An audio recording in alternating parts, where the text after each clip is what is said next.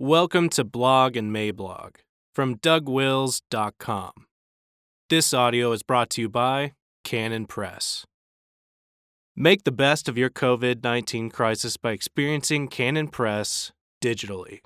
You're already here listening to the blogcast, but don't forget about the podcast or the All of Christ for All of Life podcast, which is a lazy Susan of all of our audio inventory. If you have Amazon Prime, don't miss the ever controversial and freshly edifying series, Man Rampant, that features talks such as the sin of empathy and education for kings. Lastly, our YouTube page is filled with thousands of hours of lectures, Q&As, sermons, and discussions.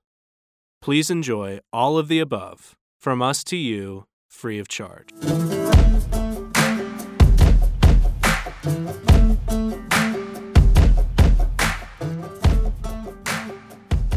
So it was that mankind decided to accept his high and lonely destiny. April 15th, 2020. Introduction The first temptation of our first parents happened when the serpent set out the lure and possibility of being as God. Genesis 3 5. That was the bait in the first trap, and after six millennia, we are still suckers for it.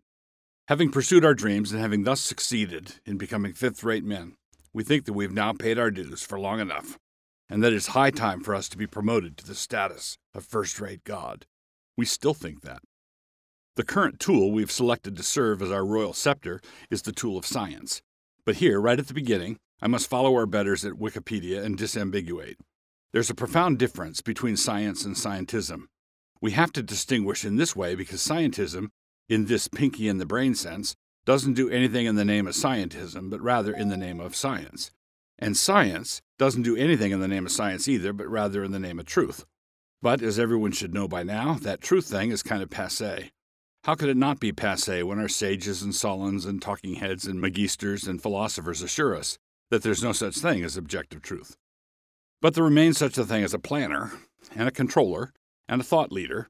We have shouldered actual science aside, the kind of thing that Karl Popper could falsify, and are now falling at the feet of experts who have emerged from the temple vested in those white lab coats. Libido Dominandi. There's something in this peculiar temptation of ours that really is a mix of meth, dopamine, ecstasy, catnip, testosterone, and old rot gut Kentucky straight bourbon. I don't recommend it. Isaiah 14, 12, and 13 says, How art thou fallen from heaven, O Lucifer, son of the morning? How art thou cut down to the ground, which did weaken the nations? For thou hast said in thine heart, I will ascend into heaven. I will exalt my throne above the stars of God. I will sit also upon the mount of the congregation in the sides of the north.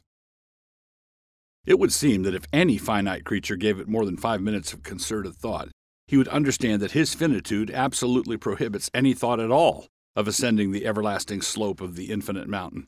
Jesus taught us that our taking thought could not add a single cubit to our height, Matthew 6:27, and we want to make ourselves into gods. Lucifer is greater than we are, but even he is a microscopic dot on the face of the cosmos. Ascend the sides of the north, eh? But the people have been sufficiently prepped for it. There is no God, above us only sky. And if there's no God above us, then there is no law over us. And if there's no law over us, then we can do as we please. And when we say that we can do as we please, we mean that some of us can do as we please, and the rest of you can also do as we please. If you are inclined to dispute this, we appeal to the scientific method, which consists of this white lab coat here. And the white lab coat method, as they are now applying it, requires us to clean up the lab and, and control for all the variables. And you, my friend, along with your small business and life savings, are a variable to be cleaned up. We would like you to shelter in place while we perform this important task. That phrase, libido dominandi, comes from Book 1 of Augustine's Great City of God. It refers to the will to power or the lust to govern. And that lust to govern if it is lustful scientist or careful planner, the kind who doesn't want to soil his lab coat, needs to get the laboratory as clean as possible. You have to account for all the variables. The best way to account for those variables is to make everybody shelter at home. Stop running around everybody. Yes, we know that you like your freedom, but we are trying to do some science here. The historic Christian position on these matters wants as many people as possible to be set free from vice through Christ, and as a consequence to be able to live productive and useful lives as a free people. The Christian faith wants the people to be free. The secularists want the planners to be free. To be sure, they still want to use the language of freedom in the same way that Soviet agricultural art wanted bountiful harvests and tractors that ran. But that language is a sham, a lie, a misrepresentation. But we are Americans, you say, and have never been slaves to anyone. John 8:33. I see. Can you throw a banana peel in the wrong bin? Can you buy a toilet that flushes well that wasn't designed by someone who thought the planet was low on water? Can you keep the money you earn? Are you working in your shop today, or are you doing jigsaw puzzles at home? Gee, I hope this lockdown ends before the 4th of July so we can celebrate our freedom.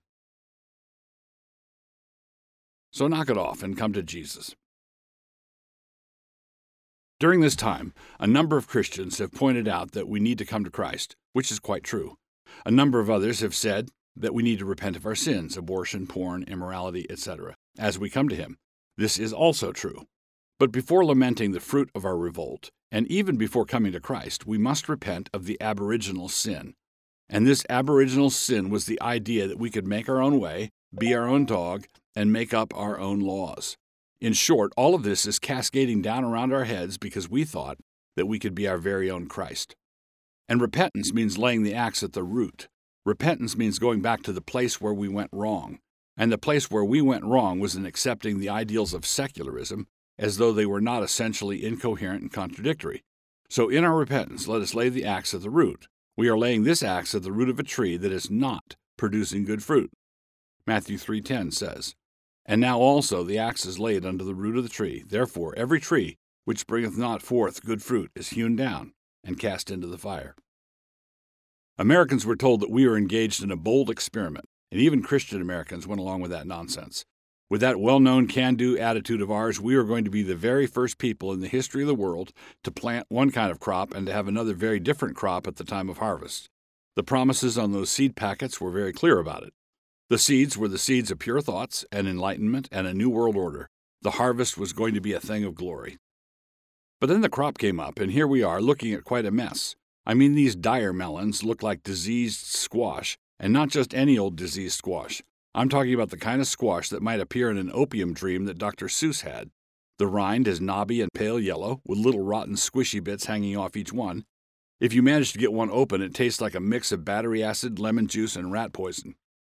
How did this happen? It all started so bravely. We were going to have respect for one another, and there would be no religious strife because neutrality is so fair minded, and the rights of mankind would be universally respected. But the devil was the one who manufactured those seed packets, and, it turns out, the devil is a liar. Galatians 6 7. Be not deceived, God is not mocked, for whatsoever a man soweth, that shall he also reap. Why is all of this happening? Because God is not mocked. You cannot plant one thing and harvest another. And this is not an instance of us sinning in one area and God delivering a judgment from outside, like brimstone on Sodom.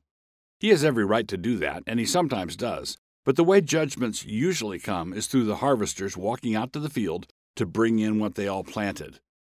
This disaster that we are going through right now was a function of our fear, and our fear was a function of our guilt, and our guilt was a function of our sins, and our sins were a function of our aboriginal sin, which is sketched for us below. But his citizens hated him and sent a message after him, saying, We will not have this man to reign over us. Luke 19:14.